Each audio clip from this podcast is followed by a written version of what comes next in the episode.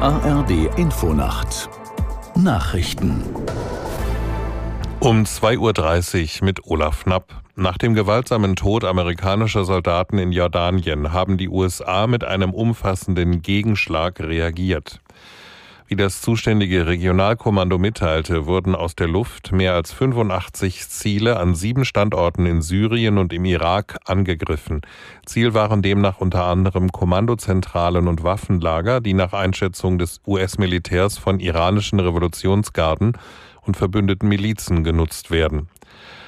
Präsident Biden erklärte, die Vereinigten Staaten strebten keinen Konflikt im Nahen Osten oder irgendwo sonst auf der Welt an, aber wenn einem Amerikaner Schaden zugefügt werde, werde sein Land reagieren. Die Ukraine hat zwei weitere moderne Flugabwehrsysteme bekommen. Das teilte Präsident Zelensky in seiner täglichen Videobotschaft mit.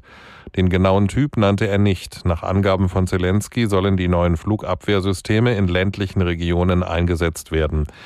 Diese seien bislang nur unzureichend geschützt. Die Flugabwehr ist wichtig, weil Russland mit Drohnen, Raketen und Marschflugkörpern systematisch die ukrainische Infrastruktur angreift.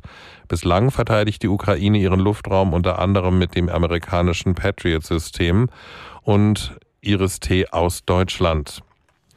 Nach langen Verhandlungen haben sich Bund und Länder auf eine milliardenschwere Förderung für Schulen in sozialen Brennpunkten geeinigt. Das Programm soll im kommenden Schuljahr starten. Katharina Seiler aus dem ARD Hauptstadtstudio erklärt, was das für die Schulen konkret heißt. Das bedeutet, dass 4000 Schulen in sozialen Brennpunkten mit zusätzlichem Geld rechnen können. Und zwar mit bis zu 500.000 Euro pro Jahr und pro ausgewählter Schule. Insgesamt fördern Bund und Länder diese Schulen nämlich mit 20 Milliarden Euro über einen Zeitraum von zehn Jahren. Mit diesem Geld können diese ausgewählten Chancenschulen dann neue Lernräume schaffen oder Schulsozialarbeiter oder IT-Betreuer einstellen oder speziellen Förderunterricht anbieten.